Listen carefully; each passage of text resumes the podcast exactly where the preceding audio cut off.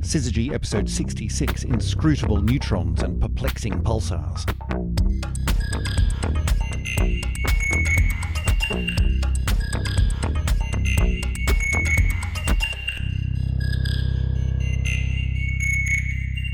And welcome back for another edition of the Syzygy podcast. My name's Chris Stewart. I'm in York. I'm talking to Emily Brunsden, who's across the other side of the country. Hi, Emily. How you doing? Hello. Yes, I'm doing very well, thank you. How are you getting on with the whole isolation thing? You good?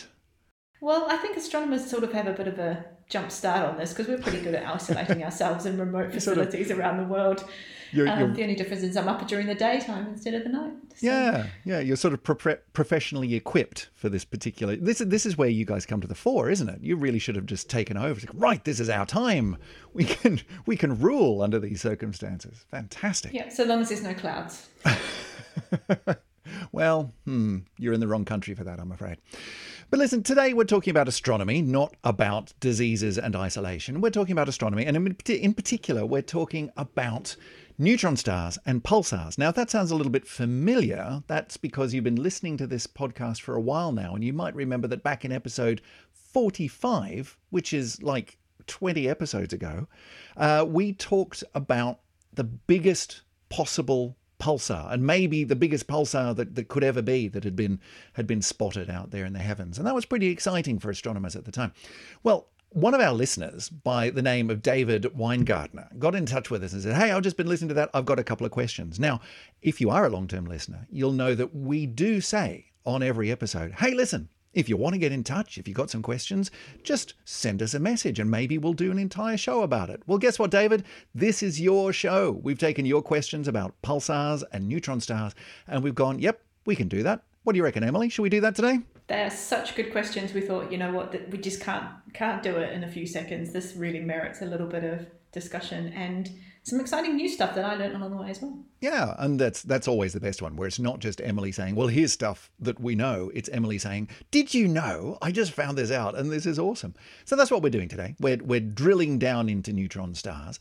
So before we get into David's questions, I guess, Emily, we should probably start with, what are we talking about? What's a neutron star and what's a pulsar? Should we start with neutron stars? Yeah. So neutron stars are the kind of end products of very, very massive stars.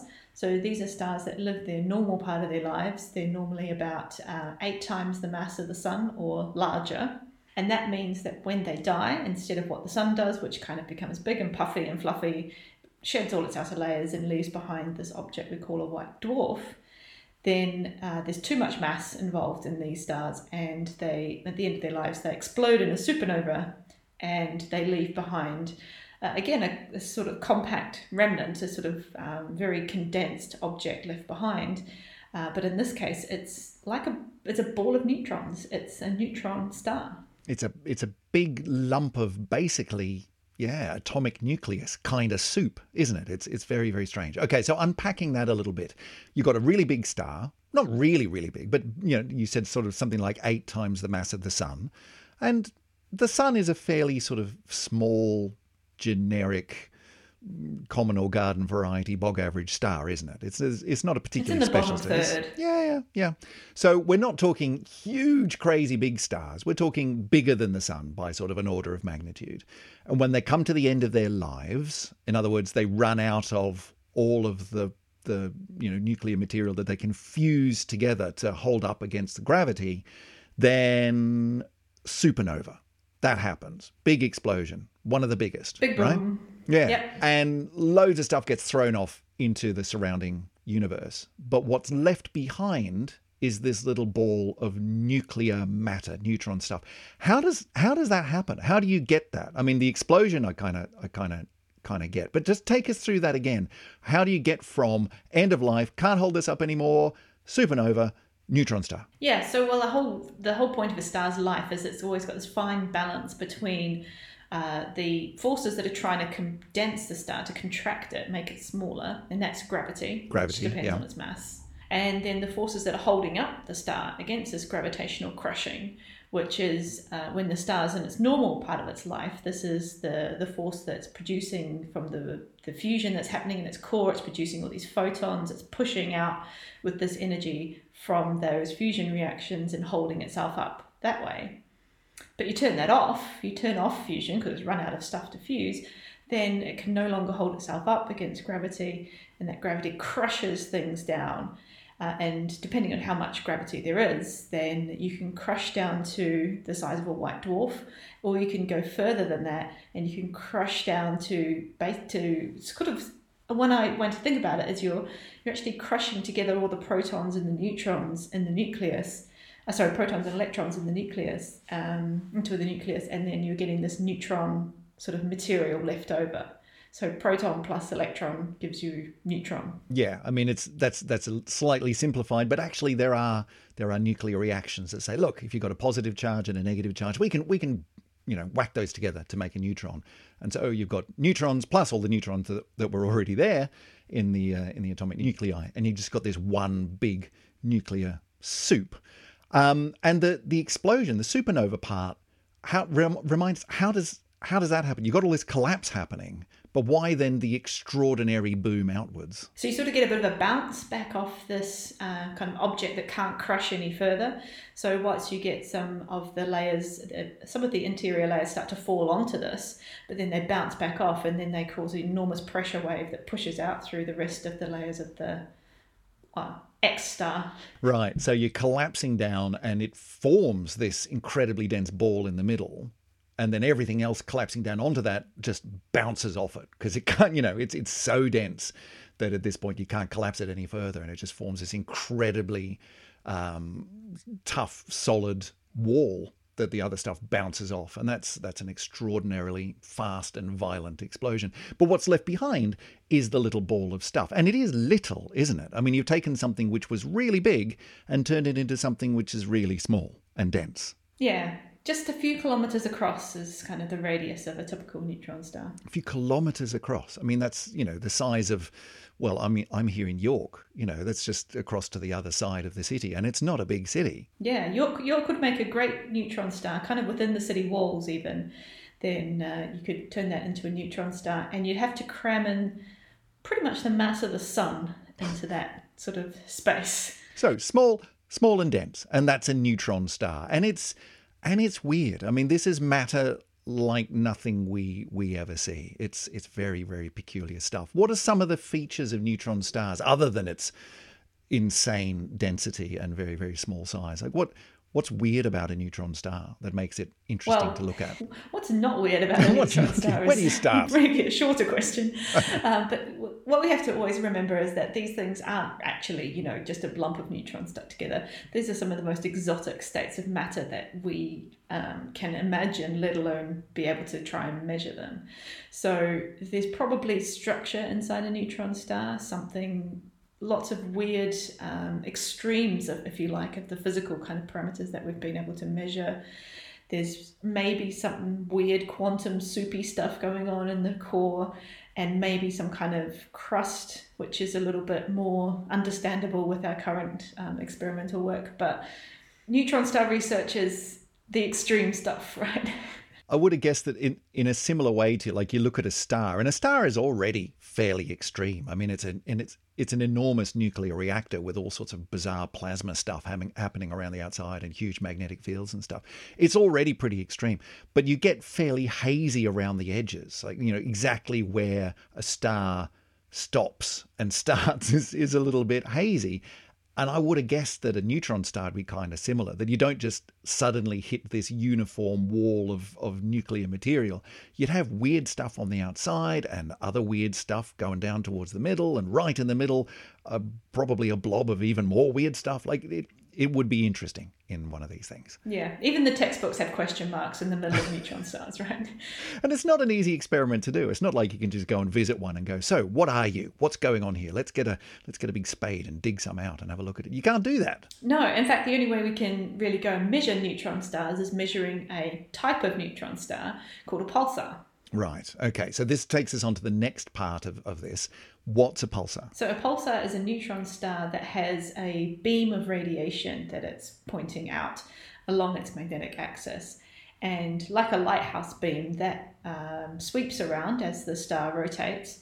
And if we're lucky, then it will sweep through kind of the line of sight between us and the pulsar.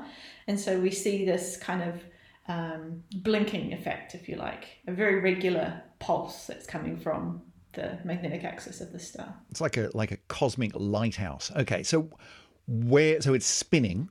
These things are spinning, and we've talked before about how when things collapse under the force of gravity, any spin, any rotational momentum that they had to begin with as a very large object, you know, they hang on to that as they collapse down. And as you collapse down like an ice skater pulling in your arms and legs, you spin faster.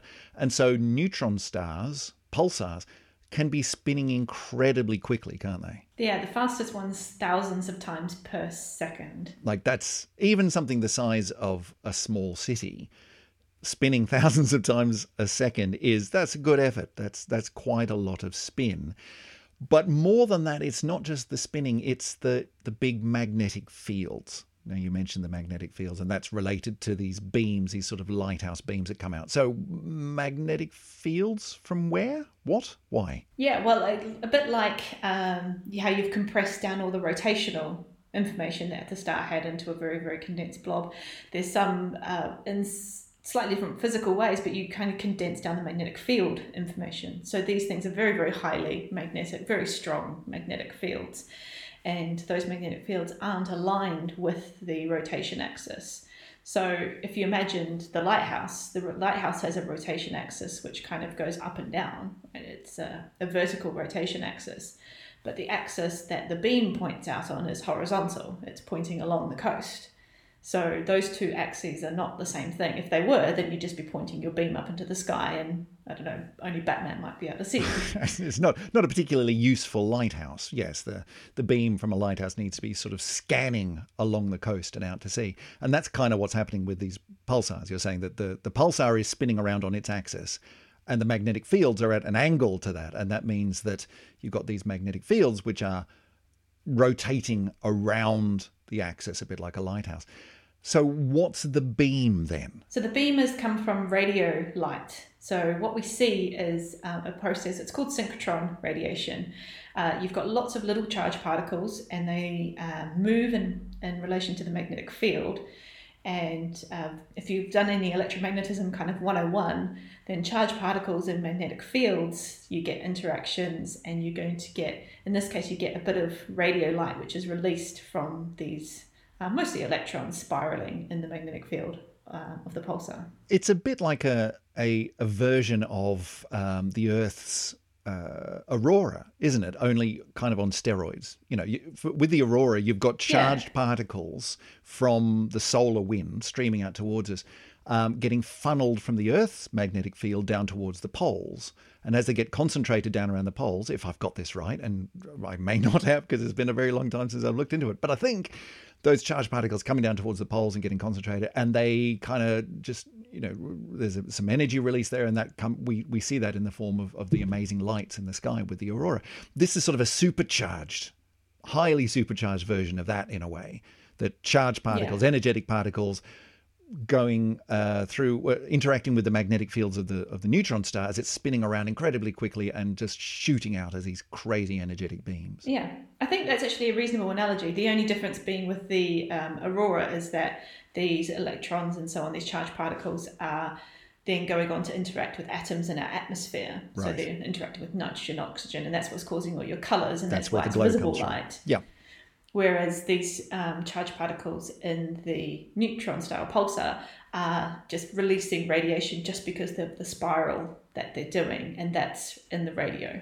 Okay, so we have a neutron star which is spinning really, really quickly, has these big magnetic fields. It's shooting out these beams of energy off into the cosmos, and that's what we call a pulsar. One of the things about pulsars is that they do spin very, very quickly, and they spin incredibly regularly, right?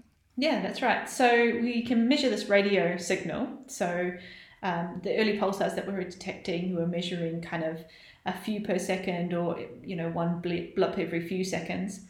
The millisecond pulsars, so these are these pulsars that are really going for it, spinning thousands of times per second. There's a few examples of some of these that are still, even to this day, more precise than atomic clocks. Wow. So how precise are we talking about? I mean, you were just saying, these are spinning at, hundreds or thousands of times a second. Like what's the level of precision? Well, I can answer that very, very well. So go on then. We've got my new favorite pulsar, which is J0437/4715. That classic, yes. So this pulsar has a period, so this is how long it takes to do one rotation, of 0.005757451936712637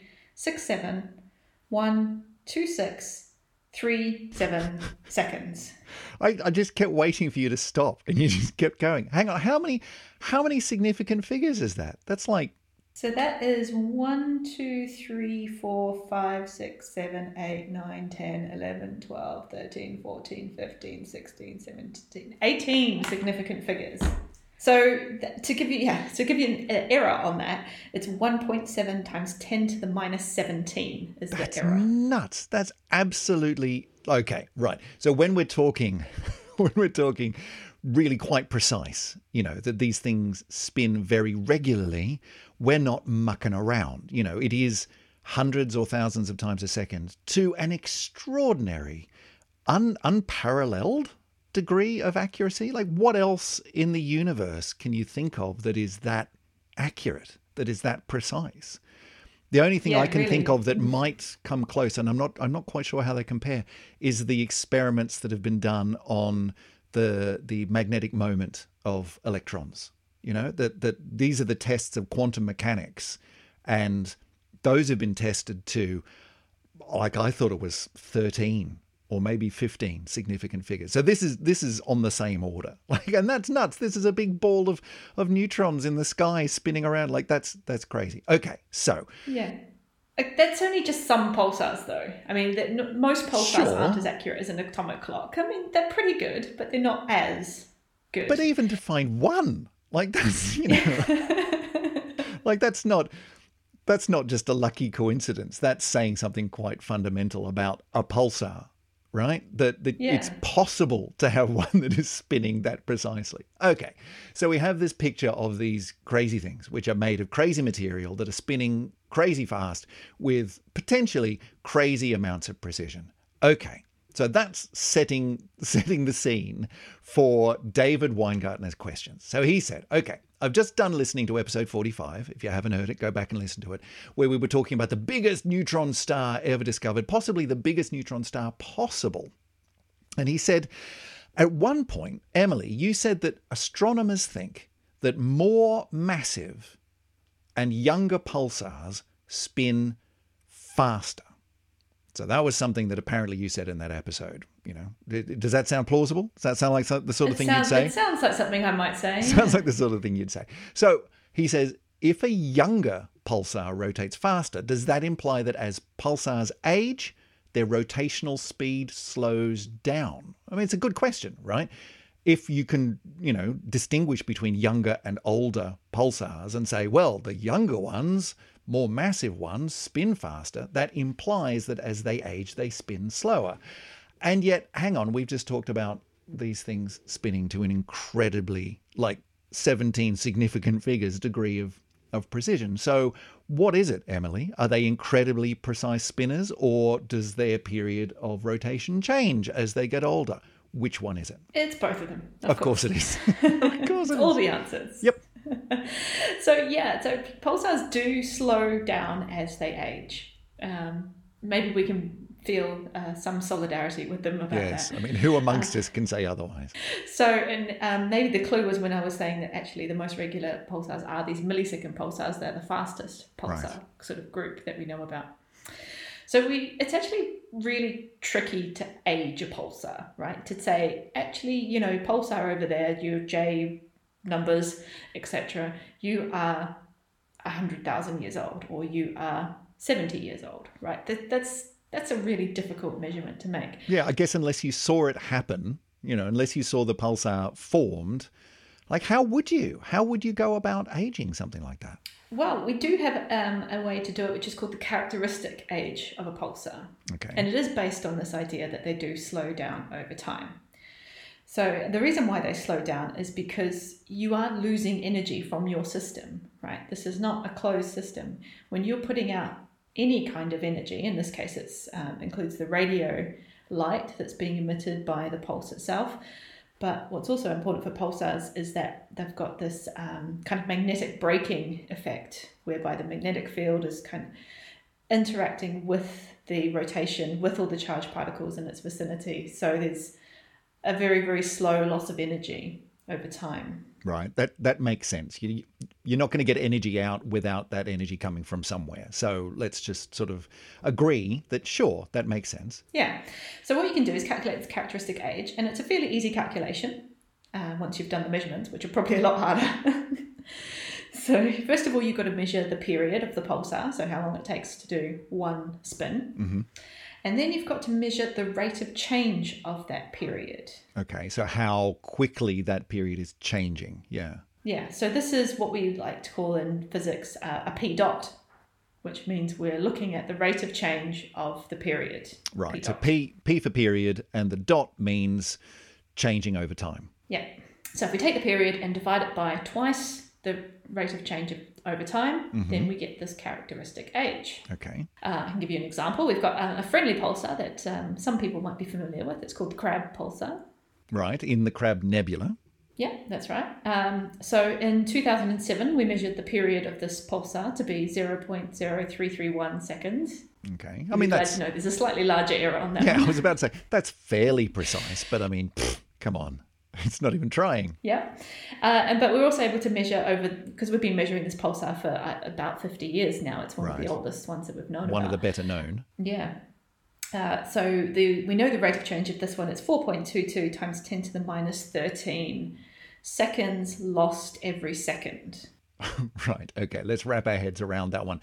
We're talking about a rate of change of the period, and the period is measured in seconds. So we're talking about how much change in seconds per second. Yeah, so it's increasing by 4.22 times 10 to the minus 13 seconds every second.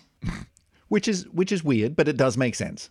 It does make sense. Okay. It's one of these ones where the units cancel, but it's sometimes more useful to actually keep them in there just to remind us what we were talking about. Yes, we could cancel those out, but we're choosing not to. Now, that's a very small number. It's not changing rapidly. It's, what did you say, 10 to the minus 13 seconds per second. Per second, yeah. Yeah. So it's, they're not huge changes, and they're very, very difficult to measure. I mean, you do have to really be looking at these things for decades to be able to get the precision that you need on these measurements. Okay. Nonetheless, we can put those numbers into our new equation for the characteristic age, right? Yeah.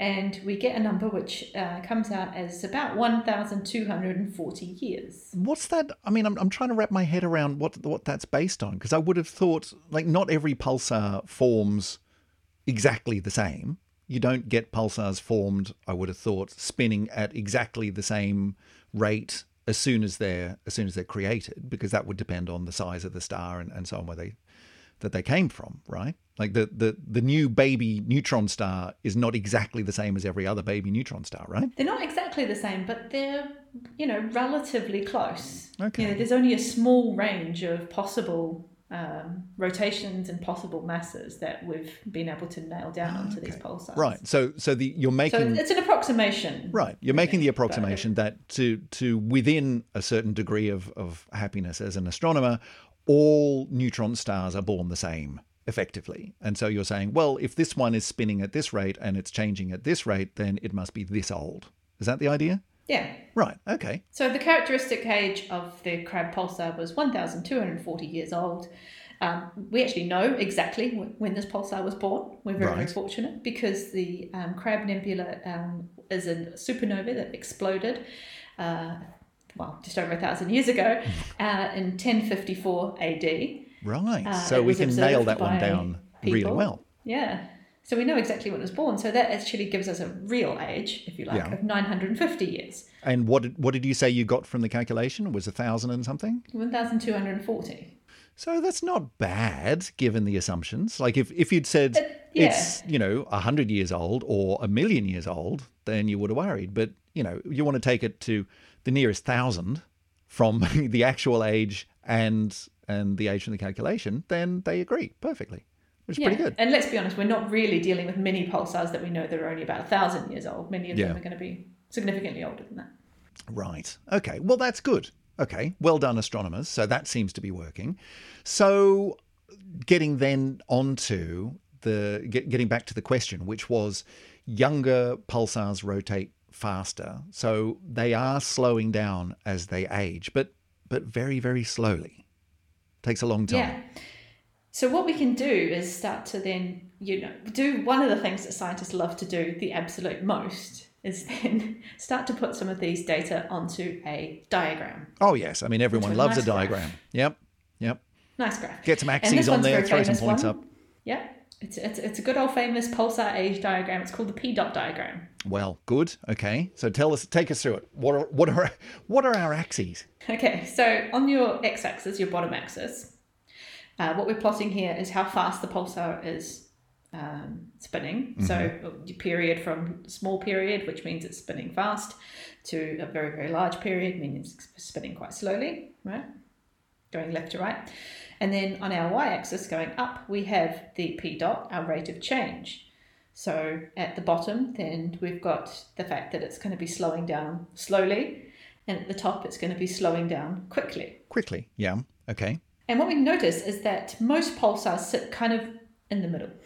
Right. They're averagely spinning and they're averagely slowing down. I mean, I guess that kind of makes sense. You're going to have a common or garden variety pulsar and it's going to be doing common or garden variety things. Okay, fine.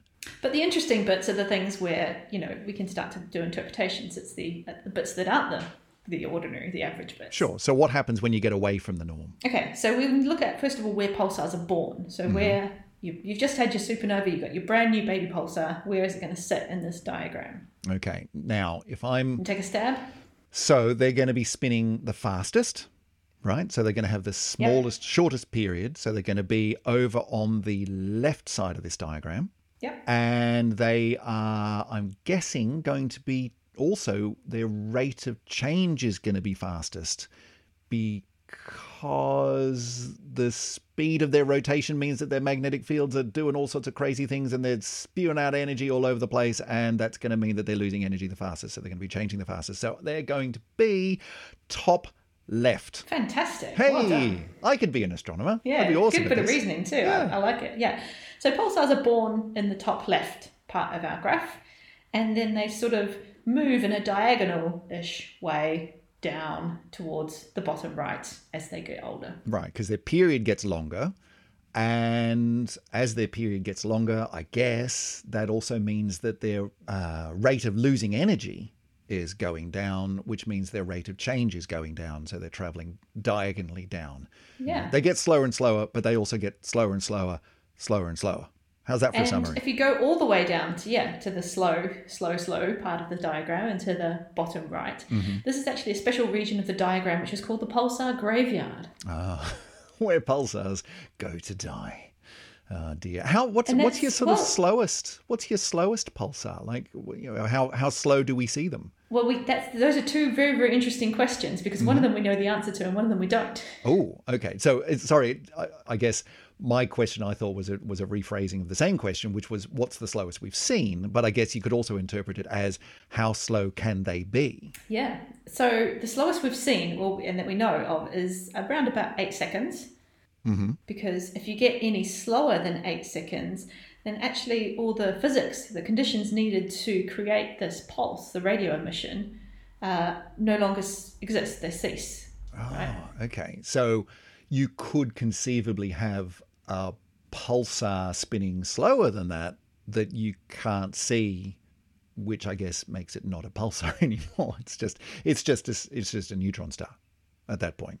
Yeah, but it's still spinning and it's still alive. Sure, I guess. And it'd be spitting out as much of alive as you can be as a pulsar. So would it be spitting out some energy, or are you saying that all of that physics just fell over and it doesn't have any beams at all? You don't have a strong enough magnetic field to really create synchrotron radiation. Okay, so it's just a spinning neutron star. Yeah, cool. Yeah, but 8 seconds. So we can't see them. We've seen them. We've seen them. That's slow. 8 seconds is the limit. I don't think we've got any that are quite that slow. Right. We definitely have some that are on the whole seconds kind of scale. I'm not sure what the slowest one is, but it's around about there. Cool. All right. So on our diagram, we started with the baby neutron stars up in the top left, and then we travel our way down to the bottom right, which is the pulsar graveyard. So is that it? Is that it for our diagram? Well, it kind of would be, except there's a group of pulsars that don't follow this trend at all. Of course, because the universe is weird, and as if this wasn't weird enough. Okay, so who are these pulsars? What's their story? So there are some pulsars that are spinning very fast, but they're also slowing down very slowly. They're spinning so they're over on the left, but they're down the bottom. Yeah. Bottom left. They're away, not top separated left, from everybody else. What's going on there? Who are they? Well, these are really interesting pulsars. These are pulsars in binary systems. Okay, so they have a star companion? Well, usually another pulsar. Okay, or at least another neutron star. Right. So why usually would that? Another compact object. Yeah. Why would that change how quickly or not quickly they're slowing down? So the thing is, now you've not only got the rotation of the pulsar, but you've got an orbital motion as well. Right. And there's interactions between objects that spin and objects that orbit. Our moon is the great example, whereby the moon is orbiting the Earth, but it's also rotating. And over time, those two if you like, rotations have interacted, and now the moon is rotating at exactly the same rate as it's orbiting the Earth. It gets into lockstep. It's what's it called? Tidal locking? Tidal locking. Right? Yeah. And Mercury does the same, doesn't it? Mercury's on its way to being tidally locked to the sun. Yeah. So with these two neutron stars in a binary system, something similar, they get tidally locked? Yeah, well, all objects eventually will. If they're spinning and orbiting, then eventually tidal locking is what's going to happen if you wait long enough in the universe. But I think probably just the easiest way to think about it is that there's now this extra component, this extra orbit that's messing about with the rotation of the pulsar, and so it does something a little bit different. Right. So it doesn't slow down as fast. Could that mean that it's harder, in a sense, for the neutron stars to slow down because of this tidal locking, because their rotational motions in these different ways are kind of chained together? It kind of, the physics of that sort of says, well, not so fast. You could lose some energy by spitting out these beams, but it's going to be pretty hard for us all to start slowing down the way you want to. So we're just not going to. We're just going to keep spinning at this speed. Is that kind of how it works? Yeah. So you've got interaction between the two. So you've got an energy source in some ways for some of these pulsars from the orbital energy. Right. That's very cool. I hadn't thought about that before, but that's a really nice idea. Okay. So that's the weird part of our diagram. Are there any other weird parts of this diagram that we know? Like, is there anything up in the... Hang on, we've got top left, bottom left, bottom right. Is there anything... top right? Well, look, I'm going to show you my diagram right now and see. Oh, yeah, okay. It's not a very accurate scientific diagram. No, there's a lot of stuff happens here. There's a lot of room for manoeuvre there, really, isn't there? I think we should. I think you should take a picture of that. We'll put that up in the show notes. Emily's diagram of pulsars.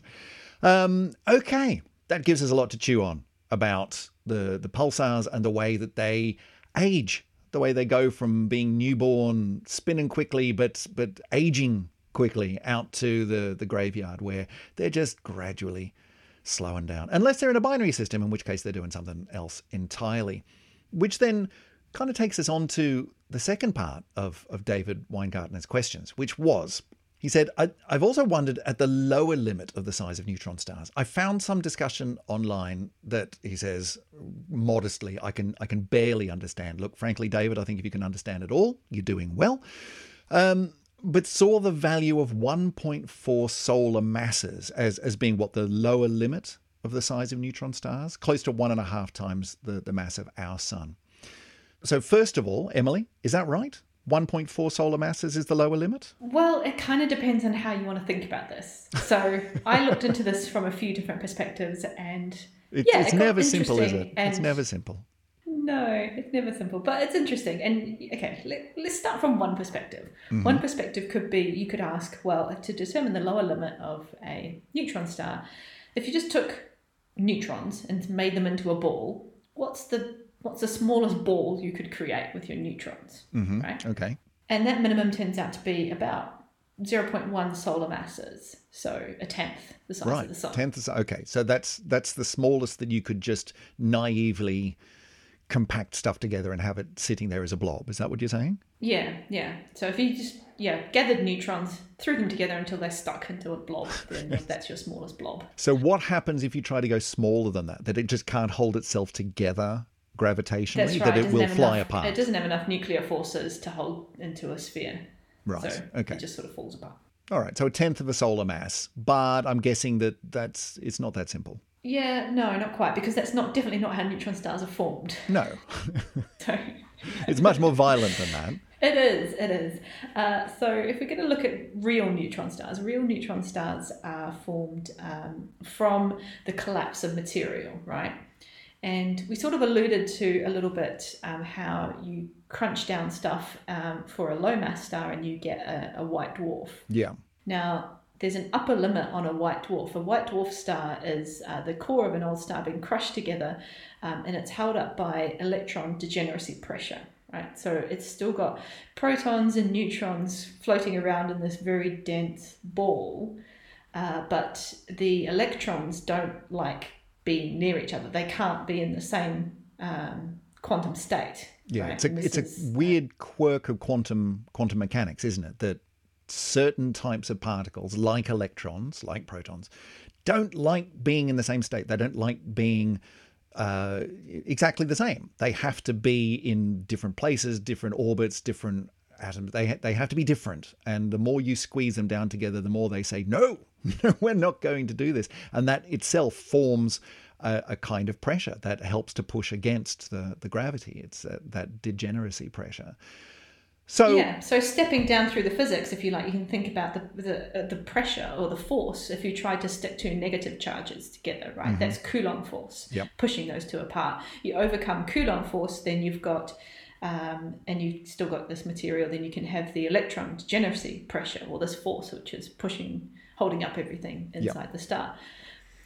Now there's a mass limit to your white dwarf star, whereby if you exceed that, then the gravity is too large. It's going to overcome this electron degeneracy pressure, right? And what happens at that point when you overcome that? Because the rules of quantum mechanics are quite firm. It says no. You won't do this. It does say so no. What kicks in at that point that says, all right, we found a loophole?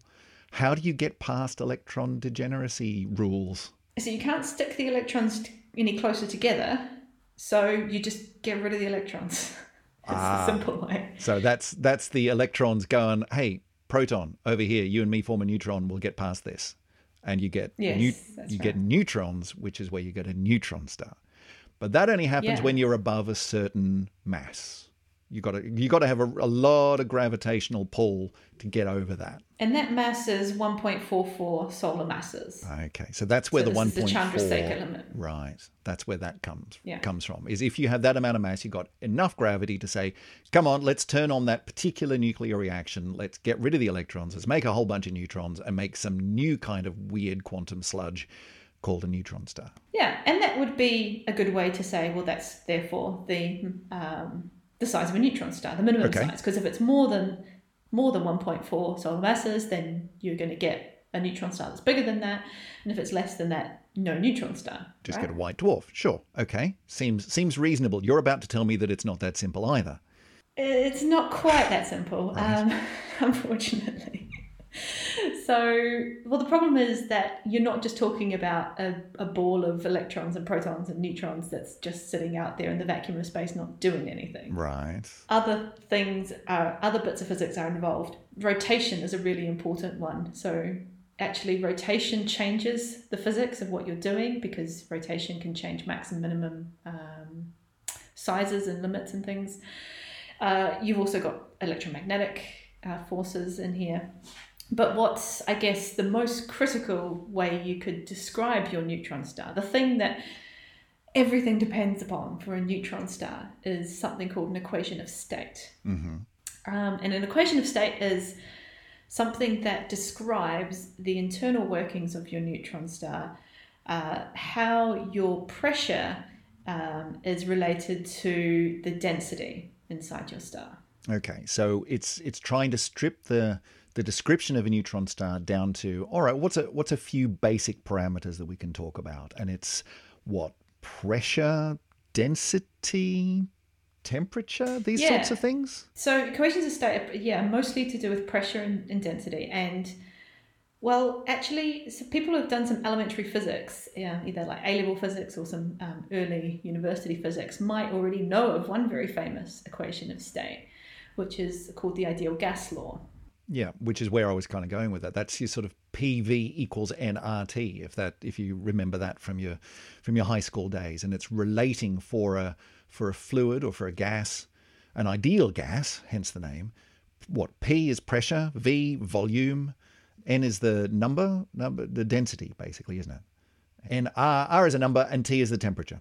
So it's relating pressure, volume, amount of gas, and temperature, in a very elegant and quite simple way, and that's an ideal gas. So that's an example of what we would mean by equation of state, and you're saying that neutron stars have their own version of that. Yeah. So in fact, it's a huge area of research that is going into how do you actually construct an equation of state of a neutron star? How do you test an equation of state of a neutron star?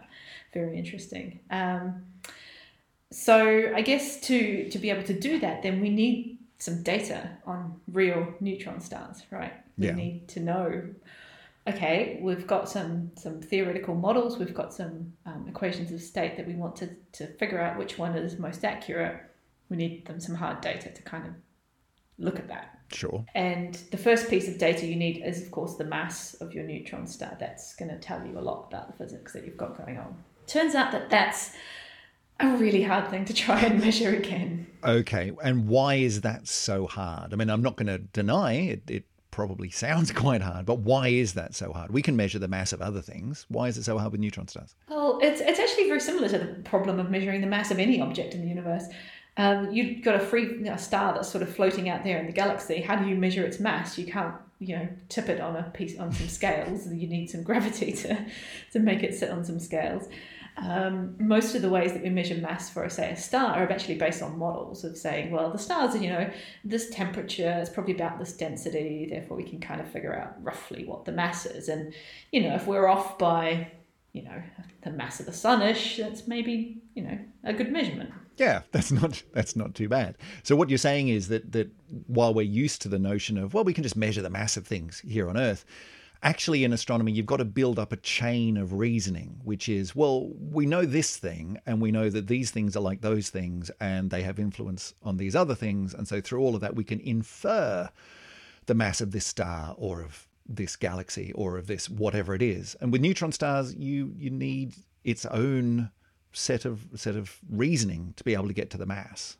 And that's not simple. Yeah.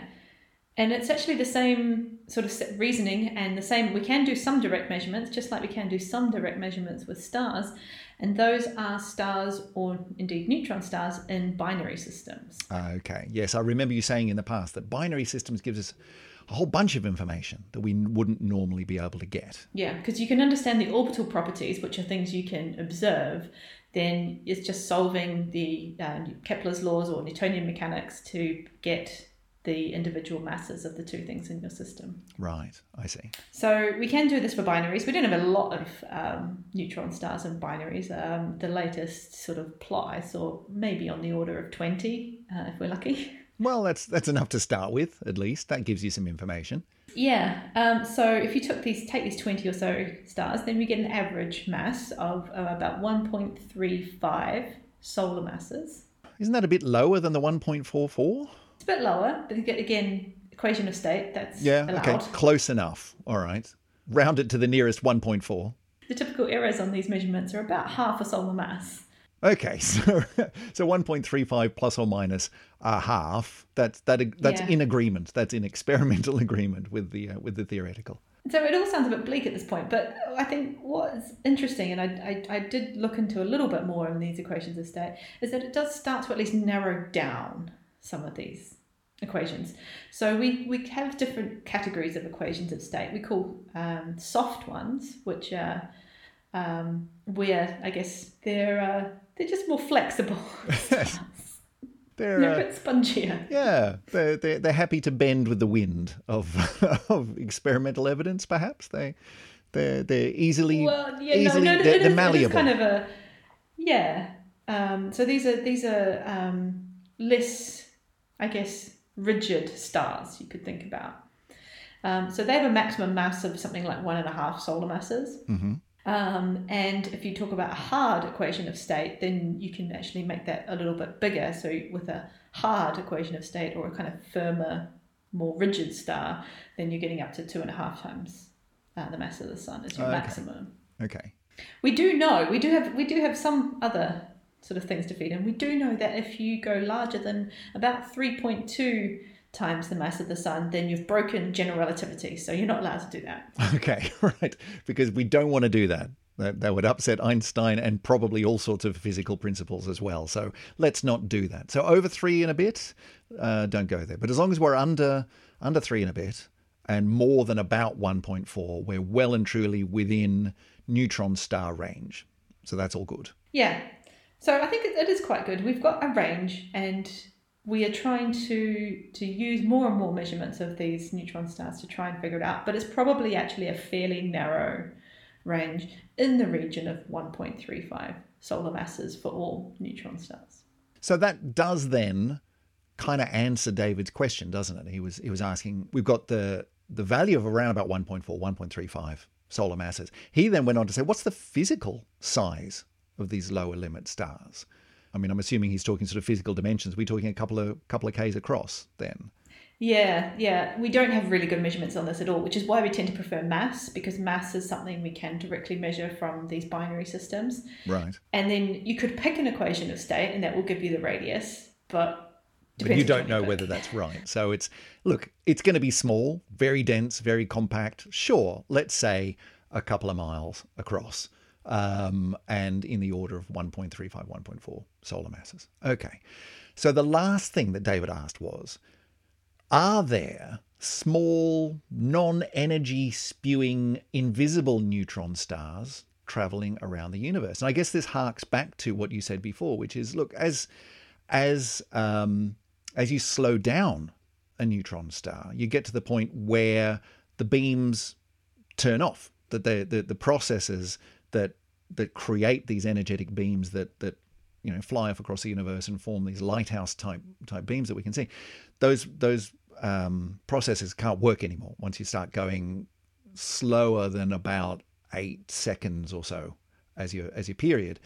So does that mean that the universe could just have a whole bunch of invisible neutron stars that we don't see? It could do. I think this is where we've been really naughty, I think, as astronomers over the last few decades, whereby we have two definitions for what are broadly, at the moment, the same thing, but we don't actually know if they always are the same thing. Sorry, is this neutron stars and pulsars, or...? That's neutron stars and pulsars. Right. So we observe pulsars, right? We see the radio signal. That's how we know that the object is there. That's our measurement, if you like.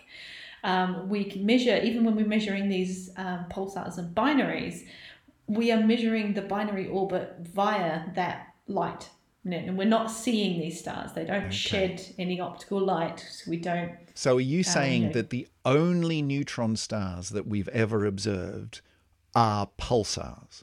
All pulsars are neutron stars, but can you turn that around and say all neutron stars are pulsars? Well, this is the big question. So all the ones we've observed, at least in the radio via these lighthouse effects, are pulsars. By definition, I mean, that's a tautological statement, isn't it? This is where the naughtiness comes in. We do have some measurements of neutron stars that are not from this signature, we have had neutron star mergers, which we have detected via the gravitational waves. This is LIGO and that crazy stuff over the last half a decade of measuring these ludicrously small effects of gravitational waves coming across the universe from when neutron stars collide, and that's one of the most energetic things ever, isn't it? That's a crazy amount of energy given off, which we detect as one minute fraction of the size of an atomic width's wobble in space-time. I mean, it really is absolutely nuts. That's what you're talking about, these neutron star mergers. That's what I'm talking about. Ah, I hadn't thought about that. So you can see neutron stars through gravitational waves. What you don't know is, were those neutron stars pulsars? Because you didn't see them that way. We don't know. We didn't. They're far too distant for us to have detected, even if we had known that they were there beforehand, which we didn't. But you would have known their masses, at least to some degree, from the gravitational wave measurements. Isn't that a thing? Yeah, but their masses are kind of in the range of this 1.35, right, etc. solar masses, right? It doesn't tell us, were they in the pulsar graveyard, shall we say, of being rotating slower than, or having periods longer than 8 seconds. The whole point of that plot is measuring the period, which you get from seeing the things spinning around, which you're clearly not doing in this case. So you've got this gap, haven't you? Which is, on the one hand, everything that we've measured does this, but now we've got this other way of measuring things with gravitational waves, which is utterly disconnected from the other way that we used to look at these things. And at this point, no way to bridge that gap because... Not at this time, unfortunately. Unless a pair of neutron stars that you have been observing decides to fairly rapidly come in on itself and merge, which you can watch, like that'd be cool, but you've only seen 20 of them. The chances of that is pretty slim. You'd have to be very lucky. Yeah. So I think... If we just approached it from a logical point of view, it would seem like it would be a natural kind of thing that neutron stars are born as pulsars, and then maybe if they live long enough, then they slow down and then enter this pulsar graveyard and then just sort of hang out there for the rest of eternity, kind of like just dead remnants of stuff. But we have absolutely no evidence for that. But I mean, that's kind of cool. I hadn't actually appreciated that in all the reading that I'd done about the gravitational wave stuff. I hadn't put it together that it's this new way of doing neutron star stuff that is so different. I mean, that's very cool and very exciting, but it does kind of bring out, as you say, the naughtiness of the astronomers, which is, when we talk about neutron stars, we're really talking about this thing. And maybe there's a whole side to them that we don't know about because we don't measure them that way. Yeah, and I think it's fair to say that quite a lot of models of neutron stars kind of ignore the fact that they might be pulsars. It's kind of easy to ignore the magnetic... Well, it's not easy. It makes the maths easier sometimes if you ignore the magnetic field. Magnetic fields just mess everything up, really. In terms of the maths, it just makes it so much harder. And yet that's a fairly significant component of the whole pulsar thing, is the magnetic field. So maybe ignoring those. But to be fair, you can use this data now to then... So we've got data from the masses of the pulsars that we've been measuring to work out what the equation of state actually is. We've now got a whole set of new data that's completely disassociated with that should be telling us the same answer, but from a different set of physics. So those two hopefully will start to converge very soon.